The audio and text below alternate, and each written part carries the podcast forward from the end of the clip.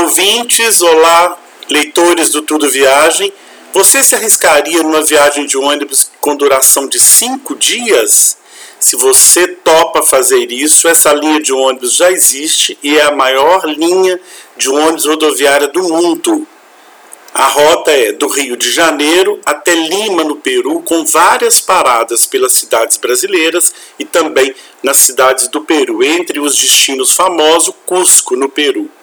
Essa linha é operada pela Transacriana e, como a gente falou desde o início, começa pelo Rio e vai até Lima, com duração de cinco dias, e comparada, por exemplo, quem está em São Paulo também poderá embarcar para o Peru, porque uma das paradas da Transacriana é em São Paulo, também para em Rio Branco, no Acre, em Porto Velho, Rondônia e Campo Grande, entre outras cidades.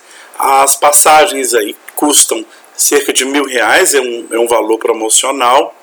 E a duração de cinco dias depende das condições da estrada. Pode ser que dure um pouquinho mais, caso tenha algum congestionamento, algum problema na estrada.